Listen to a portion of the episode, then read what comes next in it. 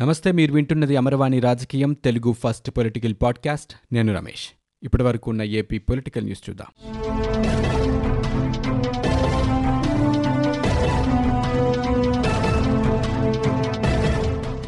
విశాఖ పరవాడ ఫార్మసిటీలో gas leakage ఘటనపై జాతీయ హరిత ట్రిబ్యునల్ ఎన్జీటీలో విచారణ జరిగింది. వార్తా కథనాల ఆధారంగా ఎన్జీటీ కేసును సుమోటోగా తీసుకుంది. ఈ ఘటనపై ట్రిబ్యునల్కు విశాఖపట్నం జిల్లా కలెక్టర్ స్టేటస్ రిపోర్ట్ సమర్పించారు. నలుగురు సభ్యులతో ఏర్పాటైన ఈ కమిటీ సాయినార్ లైఫ్ సైన్సెస్లో హైడ్రోజన్ సల్ఫైడ్ లీకేజ్ వల్లే ప్రమాదం జరిగిందని తేల్చింది. బెంజిన్ మెడిజోన్ మూలద్రావణం వల్లే పైపును రియాక్టర్కు సరిగా అమర్చకపోవడంతో గ్యాస్ లీక్ అయినట్లు గుర్తించామని కమిటీ నివేదికలో పేర్కొంది.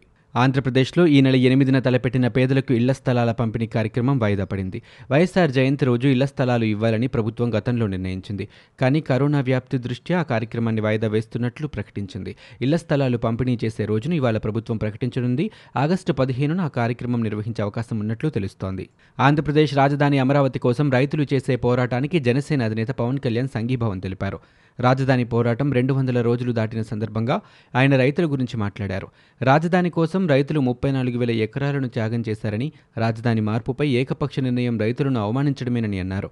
రాజధాని రైతులు మహిళలు రెండు వందల రోజులుగా పోరాటం చేస్తున్నారన్నారు.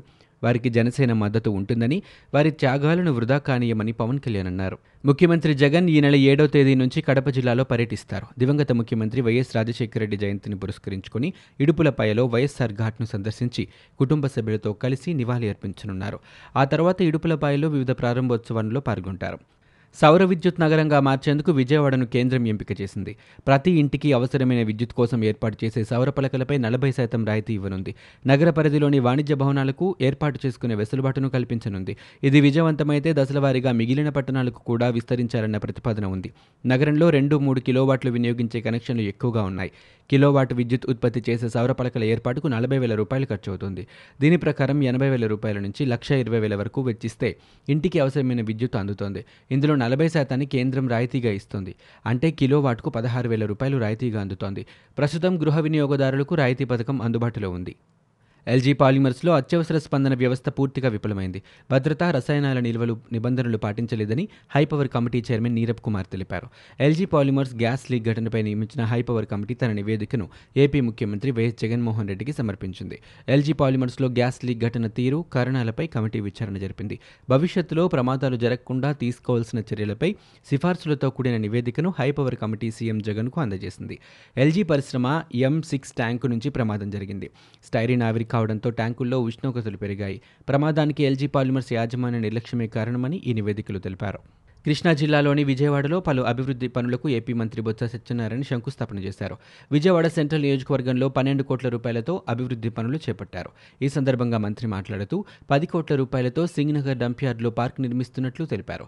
సివిఆర్ స్కూల్ కాంపౌండ్లో కోటిన్నర రూపాయలతో భవన నిర్మాణం అలాగే తొంభై లక్షల రూపాయలతో లెనిన్ పార్క్ అభివృద్ధి చేస్తున్నట్లు మంత్రి వెల్లడించారు. టిట్కో ఇళ్ళ విషయంలో ఎవరూ ఆందోళన చెందవద్దని చెప్పారు. ఈ శంకుస్థాపన కార్యక్రమంలో మంత్రి బొత్సతో పాటు మరో మంత్రి అనిల్ కుమార్ ఎమ్మెల్యే మల్లాద్ విష్ణు హాజరయ్యారు. తమ హయాంలో కట్టిన ఆరు లక్షల ఇళ్ళను వెంటనే లబ్ధిదారులకు అప్పగించాలని టీడీపీ నేత అశోక్ బాబు డిమాండ్ చేశారు. పూర్తయిన ఇళ్ళను పదిహేను నెలలుగా నిరుపయోగంగా ఉంచడం సరికాదన్నారు. మీడియాతో ఆయన మాట్లాడుతూ టీడీపీ హయాంలో కట్టిన ఇళ్ళను ఇవ్వడానికి ప్రభుత్వానికి ఉన్న ఇబ్బంది ఏంటని ప్రశ్నించారు. విద్యాశాఖలో మనబడి నాడు నేడుపై ఏపీ ముఖ్యమంత్రి వైఎస్ జగన్మోహన్ రెడ్డి సమీక్ష నిర్వహించారు. ఇందులో విద్యాశాఖ మంత్రి సురేష్ ఉన్నతాధికారులు పాల్గొన్నారు. నాడు నేడు కింద చేపట్టిన పనులు భవనాల రంగులపై చర్చించారు. రంగుల నమూనాలను సీఎంకు అధికారులు చూపించారు. పాఠశాల భవనాల రంగులు ఆహ్లాదకరంగా ఉండాలని జగన్ సూచించారు. వైసీపీ అధికారంలోకి వచ్చాక దళితులు మైనారిటీ గ్రామ బహిష్కరణ జరుగుతోందని మాజీ మంత్రి ఆలపాటి రాజా అన్నారు. వైసీపీ నేతలు భయభ్రాంతులకు గురి చేశారన్నారు. స్థానిక పోలీసుల సహకారంతోనే వైసీపీ దాడులకు పాల్పడుతోందన్నారు. పల్నాడులో వైసీపీ దాడులు నిత్యం కొనసాగుతున్నాయని రాజా పేర్కొన్నారు. మాచర్ల టీడీపీ ఇన్ఛార్జి చలమారెడ్డి కొడుకుని అక్రమ కేసులో అరెస్ట్ చేశారన్నారు. గ్రామాలు వదిలి వెళ్ళిన వారి ఆస్తులపై సైతం ధ్వంసం చేస్తున్నారన్నారు. రాజకీయంగా కాకుండా వాస్తవ పరిస్థితులపై విచారణ చేపట్టాలని ఎస్పీని కోరామని ఆలపాటి రాజా పేర్కొన్నారు. ఏపీ రాజధాని విషయంలో బీజేపీ వైఖరి మారదని బీజేపీ నేత సునీల్ దేవదర్ స్పష్టం చేశారు. ఏపీ రాజధానిగా అమరావతిని కొనసాగించాలనేది బీజేపీ డిమాండ్ అని మరోసారి గుర్తు చేశారు. రైతు పక్షాన బీజేపీ నిరసన కార్యక్రమాలు కొనసాగుతూనే ఉన్నాయని రాష్ట్ర ప్రభుత్వం అమరావతి రైతులకు న్యాయం చేయాలని ఆయన డిమాండ్ చేశారు. బీజేపీ జనసేన శ్రేణులు రైతులకు అండగా ఉంటాయని హామీ ఇచ్చారు. రాష్ట్ర స్థాయిలో భవిష్యత్తు పోరాటాలు ఉమ్మడిగా చేస్తాయని ప్రకటించారు. ఏపీ రాజధాని ఎక్కడ ఉండాలనేది రాష్ట్ర ప్రభుత్వ నిర్ణయమని రాజధాని విషయంలో కేంద్ర జోక్యం ఉండదని అన్నారు. మాజీ మంత్రి కొల్లు రవీంద్రను పోలీసులు రాజమండ్రి జైలుకు తరలించారు. ఇప్పటి వరకు కొల్లు రవీంద్రను మచిలీపట్నం జైల్లో ఉంచారు. మచిలీపట్నం నుంచి రాజమండ్రికి ఆయన తరలించారు. కొల్లు రవీంద్ర తరలింపునకు జడ్జి అనుమతినిచ్చారు వైసీపీ నేత మోకా భాస్కర్రావు హత్య కేసులో కొల్లు రవీంద్ర నాలుగో నిందితుడిగా పోలీసులు గుర్తించారు. రెండు రోజులుగా కొల్లు రవీంద్ర మచిలీపట్నం జైల్లో ఉన్నారు. భారీ బందోబస్తు మధ్య కొల్లు రవీంద్రను పోలీసులు తరలించారు. మచిలీపట్నంలో హత్యకు గురైన వైసీపీ నేత మోకా భాస్కర్రావు కుటుంబాన్ని మంత్రి పేర్ని నాని రాజ్యసభ సభ్యుడు మోపిదేవి వెంకటరమణ పరామర్శించారు. ఈ సందర్భంగా పేర్ని నాని మీడియాతో మాట్లాడుతూ చట్టం తన పని తాను చేసుకుపోతుందన్నారు. టీడీపీ అధినేత చంద్రబాబు దీనిని రాజకీయంగా వాడుకోవాలని చూస్తున్నారని హత్యకు గురైన మోకా భాస్కర్రావు బీసీ నాయకుడని చంద్రబాబు తెలుసుకోవాలని నాని పేర్కొన్నారు. టీడీపీపై ఎంపీ విజయసాయిరెడ్డి మరోసారి విడుచుకుపడ్డారు ఏడాది కాలంగా తినడానికి ఏమీ దొరక్క నకనకలాడుతున్న టీడీపీ మిడతల దండు కమలం పువ్వు వైపు కదులుతోందని అన్నారు. ఇప్పటికే కొన్ని మిడతలు ఆ పార్టీలో చేరి విధ్వంసం సృష్టిస్తున్న విషయం గ్రహించేలోగానే మిగతావి ఎగురుకుంటూ బయలుదేరాయని దుయ్యబట్టారు. ఈ విపత్తు నుంచి బీజేపీ ఎలా బయటపడుతుందో చూడాలన్నారు. స్వార్థం కోసం జెండాలు మార్చే వారంతా లిటిగేటర్ల అవతారం ఎత్తుతున్నారని ప్రజా తీర్పును అపహాస్యం చేయాలని చూస్తే ఏ వ్యవస్థ ఉపేక్షించదని హెచ్చరించారు. ప్రజలకు వాస్తవాలు చెబుతున్న మాజీ మంత్రులను సీఎం జగన్ అరెస్టు చేయిస్తున్నారని మాజీ మంత్రి దేవినేని ఉమామహేశ్వరరావు ఆరోపించారు. మాజీ మంత్రి కొల్లు రవీంద్ర కుటుంబ సభ్యులను ఆదివారం దేవినేని ఉమాతో పాటు మాజీ ఎమ్మెల్యే తంగిరాల సౌమ్య తెలుగు మహిళ ఆచంట సునీత ఎమ్మెల్సీ బచ్చుల అర్జునుడు మాజీ ఎంపీ కొనకల నారాయణరావు తదితరులు పరామర్శించారు. అనంతరం దేవినేని ఉమా మీడియాతో మాట్లాడారు. అక్రమ అరెస్టులకు భయపడేది లేదన్నారు.